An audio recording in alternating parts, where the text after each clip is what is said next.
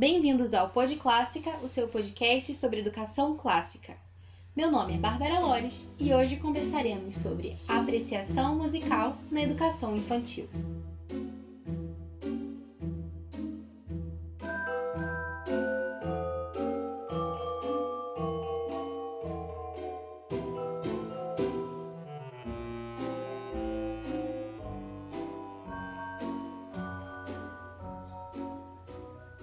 Episódios anteriores do Pod Clássica, a gente conversou sobre a importância da beleza na educação infantil. E, como vocês já devem saber, a beleza ela não chega até nós só através dos olhos, mas também pelos nossos ouvidos.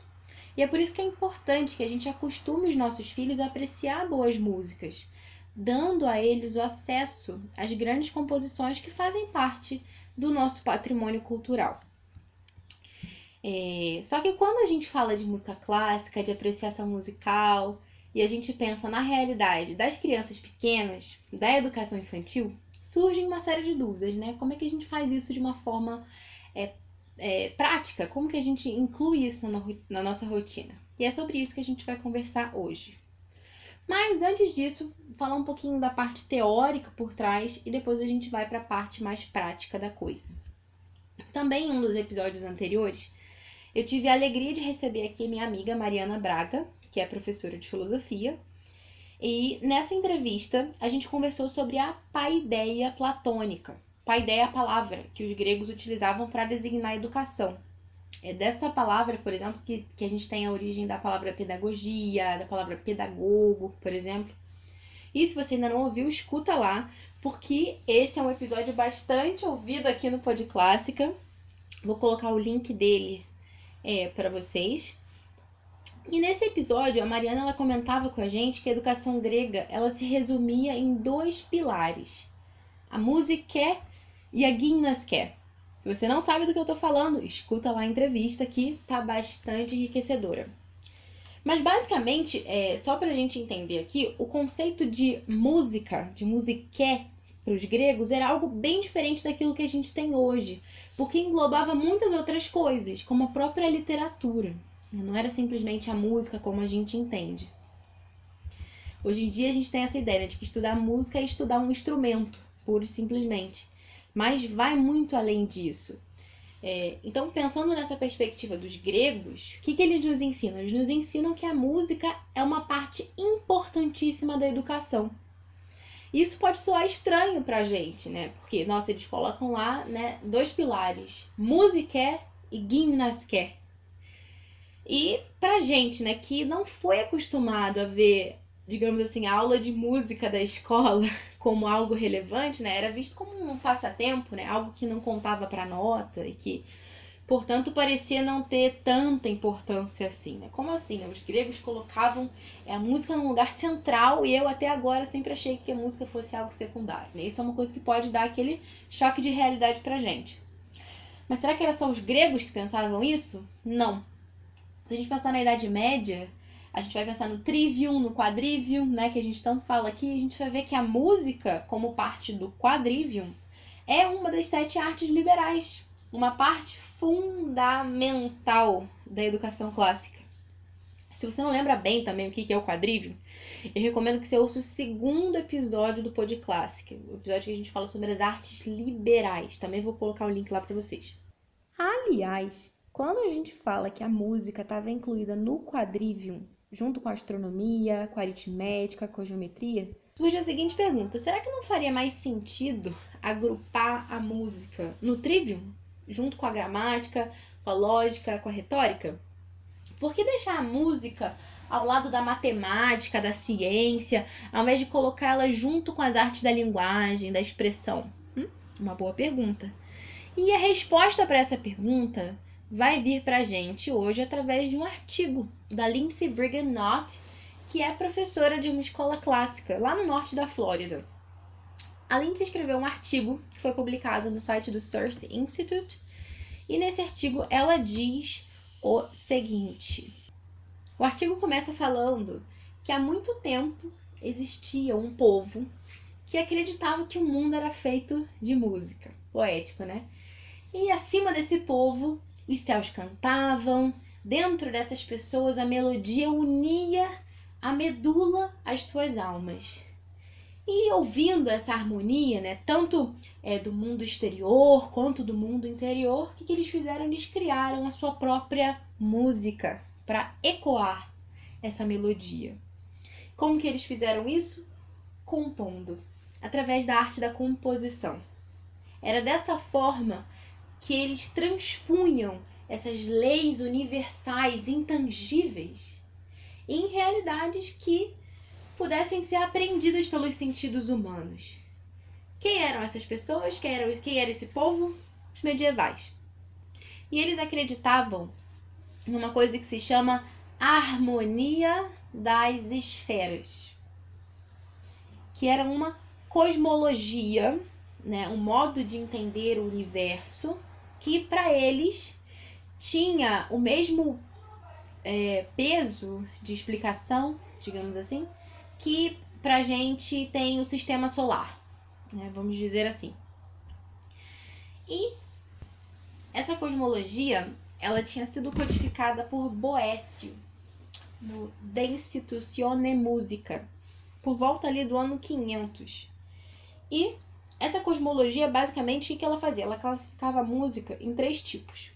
Música mundana, que seria a música é, feita através dessas rotações é, das esferas dos corpos celestes, a música humana, que seriam essas harmonias que unem o nosso corpo ao nosso espírito, e por fim a música instrumenta, que seria essa música feita pelo homem em imitação daquelas duas outras músicas, música mundana que é a música dos corpos celestes, a música humana. Então, a música instrumenta seria a imitação dessas duas. O Boécio, ele afirmou é, que esses dois primeiros tipos de música, a música dos corpos celestes e a música que está no interior do homem, ou seja, a música mundana e a música humana, embora elas sejam reais, de acordo com com essa cosmologia, que é, Boécio está falando sobre isso, embora elas sejam reais, elas são inaudíveis para os humanos. Os humanos não conseguem ouvi-las. Mas as leis dessas músicas, as leis de proporção, de harmonia, essas leis elas poderiam ser deduzidas através do estudo da criação, desse estudo cuidadoso da criação. E foram essas leis que formaram a base da teoria musical medieval. Ou seja, era uma forma de que essa música celeste, que é inaudível para os ouvidos humanos, pudesse ser ouvida, pudesse ser transposta é, para que nós tivéssemos a capacidade de escutá-la. É, é interessante, ela vai e continua e propõe essa pergunta que eu vinha falando para vocês e diz assim: se você alguma vez ficou intrigado sobre por que a música pertence ao quadrivium com a matemática e a ciência e não no trivium com as artes da expressão, e aí ela segue o artigo e vai dar a resposta que a gente está procurando, né? Do porquê então que a música é, enfim, pertence ao quadrivium, né, com a matemática, com a ciência, e não no trivium, com as artes da expressão. E ela diz o seguinte, ela diz que para os medievais, a música, ela não era um meio de autoexpressão. Isso não era o que era o mais importante na música para os medievais. Não, eles acreditavam que o mundo era literalmente feito de música. Ele era composto de música. E os educadores medievais incluíam a música entre as quatro disciplinas que eram dedicadas a compreender a verdade, né? A matemática, a, aritmética, a geometria, a astronomia, né? Ao invés de comunicar a verdade, como a lógica, a retórica, a gramática. Então, essas mentes medievais elas entendiam e estudavam não só o mundo, mas também a si mesmas como parte desse mundo através da música. E a Lindsay coloca também que, embora raramente as pessoas tenham chegado é, a ideias corretas por meios incorretos, isso acontece, né? Às vezes isso acaba acontecendo. E ela comenta que, embora essa ideia é, errada dos teóricos né, da música medieval sobre a cosmologia, é, porque essa cosmologia não é real, como a gente sabe hoje, né? É, embora isso não seja verdadeiro, isso levou eles a uma intuição que é muito correta sobre a musicologia. Então, embora a cosmologia deles estivesse errada, a musicologia deles estava certa. A gente sabe que essa harmonia das esferas não existe dessa forma como eles conceberam, mas o princípio é verdadeiro, né? Que a música encarna propriedades fundamentais do mundo. Então existem relações muito íntimas entre a matemática e a música. Existem paralelos entre as estruturas musicais e as estruturas literárias. É, metáforas que a música fornece para a teologia, é, tudo isso ela vai comentando no artigo.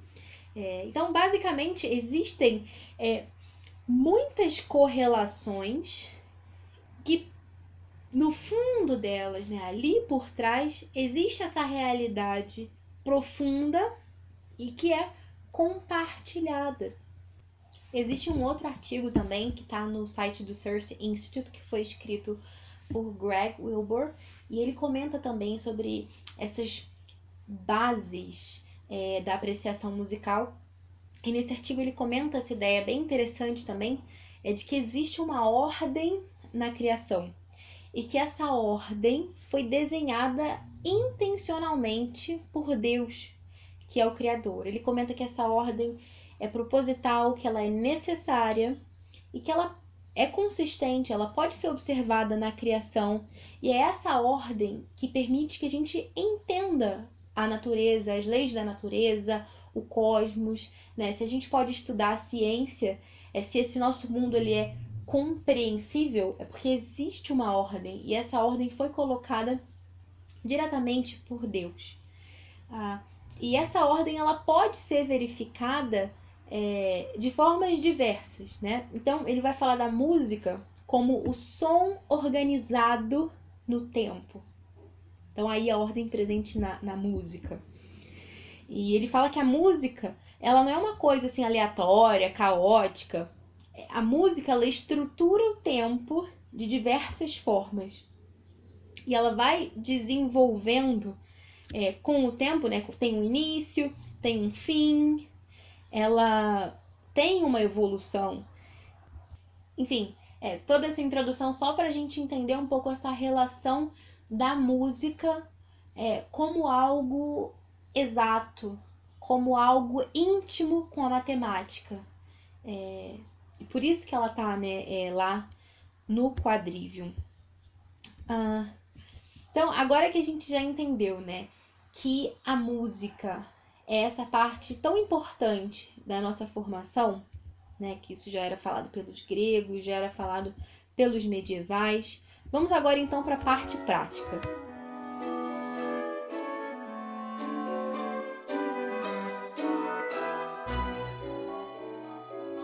É, você vai pegar um papel, ou então vai abrir uma planilha do Excel, o que for, e você vai selecionar três compositores para serem trabalhados ao longo do ano, sendo ali um compositor por trimestre. A cada três meses você vai focar nesse compositor, vai conhecer o estilo dele, vai estudar também a biografia desse compositor. Então, como é que você vai fazer isso? Existem alguns livrinhos infantis que são bem interessantes sobre os compositores. É, a gente tem um livro sobre Bach que fez muito sucesso com meu filho. Quando a gente começou a Hora do Tapete, ele tinha ainda dois anos. E o primeiro compositor que a gente ouviu foi Bach. Eu tinha esse livrinho, que é da Panda Books. Eu tinha esse livrinho da Panda Books. E quando a gente resolveu fazer Hora do Tapete, eu decidi que a gente ia começar por Bach. É, eu comecei a contar para ele essa historinha e todo dia ele queria ouvir. Esse livro em específico, ele não é uma biografia no sentido exato do termo. Ele é um livro tem capa dura, e isso é bem importante quando os leitores são pequenos. É um livro que tem também umas ilustrações bem bacanas. E a história é mais ou menos a seguinte: Bar resolve dar um presente para a esposa e os filhos recebem a missão de embrulhar esse presente. Eles começam a colocar uma caixa dentro da outra até que o pacote fica tão grande que mal dá para carregar. Conforme a esposa de Bar vai desembrulhando depois, né, quando ela recebe, os filhos começam a fazer umas conjecturas, né, sobre o que será que tem dentro daquele presente. E a imaginação deles vai longe, vai voando, e a do meu filho ia junto. Será que tem um gigante? Será que tem uma ave rara que sabe as partituras de cor? E aí, por fim, o tão esperado presente é revelado. O que, que é? É um álbum é, para que Ana, a esposa de Bach, registre é, as suas músicas preferidas. E o mais legal é que o CD que corresponderia a esse álbum acompanha o livro. Então você pode de fato ouvir as músicas favoritas é, da família de Bach. Eu vou deixar o link desse livro é, e comprando o livro através do nosso link, vocês ajudam o Pod Clássica. E se você não tiver ou não puder comprar nenhum livrinho temático sobre o compositor do trimestre, vale a pena pesquisar algumas informações da biografia dele e contar para o seu filho. Por exemplo, quando a gente estava apreciando o bar, eu disse para o meu filho que ele nasceu na Alemanha. Depois disso, eu mostrei já né, para ele onde fica a Alemanha no globo terrestre. É, na época da Copa, a gente estava ouvindo Tchaikovsky. E foi bem interessante, então, né? Porque foi bem nessa época é, meu filho agora ele tem três anos e a gente foi conversando sobre o país né, em que Tchaikovsky nasceu, que foi a Rússia, né, que é o país da Copa, foi o país da Copa.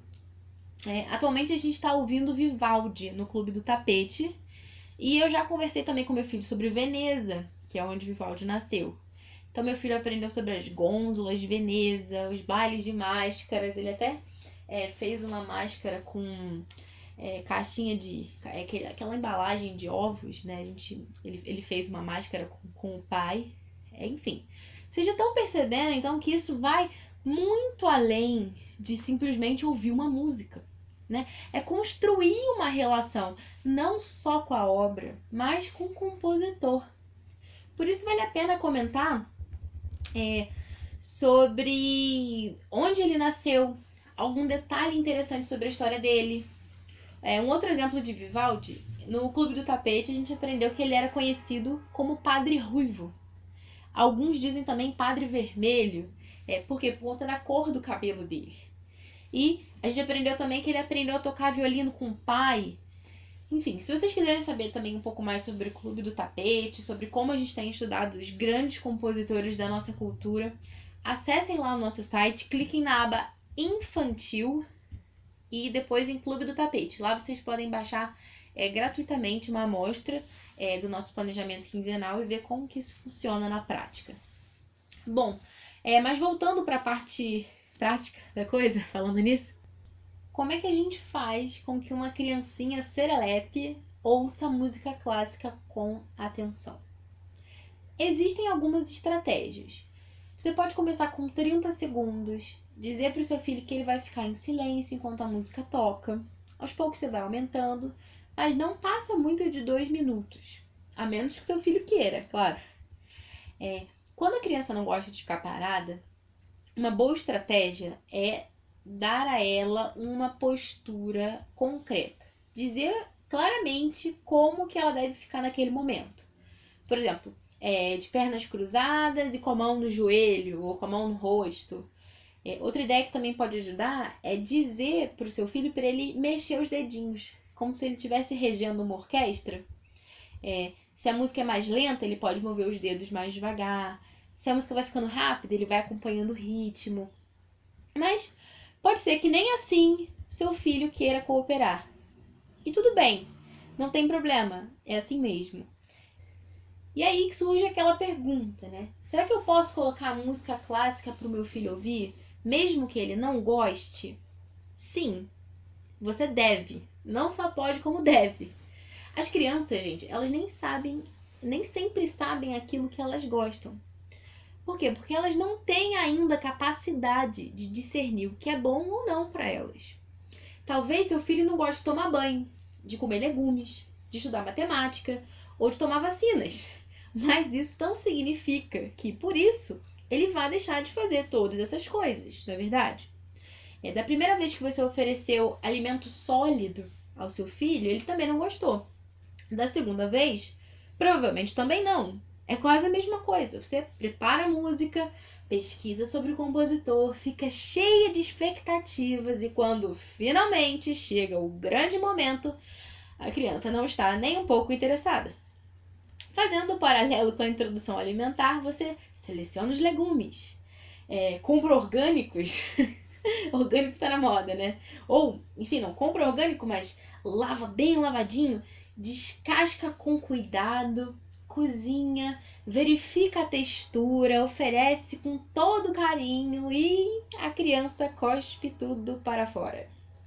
Você tenta um aviãozinho e não resolve. Tenta outro aviãozinho e nada. Tenta o aeroporto inteiro e continua na mesma. Não tem problema, é assim mesmo. Calma, respira. A gente está introduzindo uma nova rotina. E é preciso dar ao seu filho o tempo dele. Não desista assim tão facilmente. Os especialistas dizem que antes de concluir que seu filho não gosta de um alimento, você tem que oferecer esse mesmo alimento de 6 a 15 vezes, para depois concluir que ele não gosta. Então, o segredo é ter paciência. E se seu filho é do tipo que não está nem um pouco interessado em ficar em silêncio enquanto ouve dois minutos de música clássica, é uma ideia que pode ser interessante é, manter as mãos dele ocupadas durante o momento de escuta da música. Certa vez eu li um comentário de uma pessoa que dizia que acalmar as mãos acalma a mente. Existem pessoas que ficam muito mais atentas quando as mãos estão trabalhando. Então, o que, que você pode é, fazer? Seu filho ele pode, ele pode colorir um desenho do compositor nesse momento. Pode brincar com massinha com um bloco de montar, enfim, o que a sua criatividade inspirar e os seus recursos permitirem. É, uma ideia bem legal também é dar uma folha de papel e dizer para o seu filho para ele desenhar o que ouve. A ideia é que ele desenhe livremente enquanto a música toca. Aí depois você pode guardar esses registros. Para ajudar você, a gente está disponibilizando uma folha que foi pensada para isso tem um espaço para você anotar o nome da criança, a data, a música apreciada e o compositor. É, além da hora do tapete, você também pode colocar as músicas é, desse compositor que vocês estão ouvindo no trimestre é, na hora da soneca, enquanto dirige o carro, enfim, durante alguma atividade ou refeição.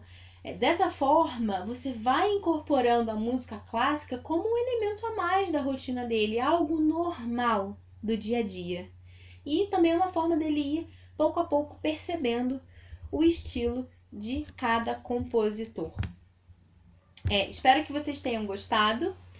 É, se vocês tiverem alguma dúvida, deixem nos comentários. A gente também está querendo fazer uma aula ao vivo para responder as perguntas de vocês, para tornar essa nossa relação mais próxima. Então envie as perguntas, pode enviar para a gente por e-mail, podclassica.gmail.com, ou então manda inbox lá no Facebook, é, ou então pode mandar via direct no Instagram também. É, o nosso Instagram é o arroba podclássica. Também é fácil de achar a gente lá no Facebook, nossa página Podclássica. E agora a gente também tem um site, então vocês também podem encontrar a gente no www.educaçãoclássica.com. Agradeço mais uma vez a todas as mensagens de incentivo. Agradeço de modo muito especial a todas as pessoas que têm nos apoiado.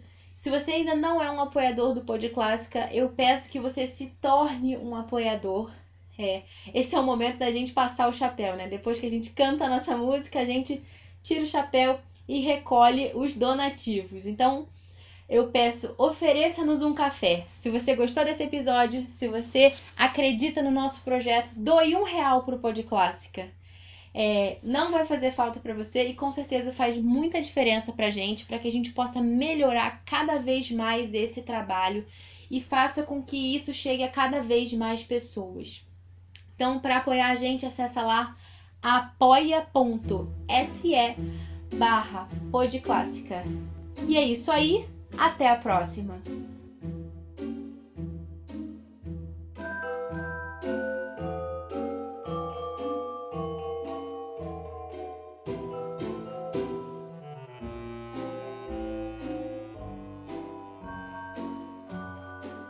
Você ouviu o Pod Clássica? Primeira temporada, episódio 15.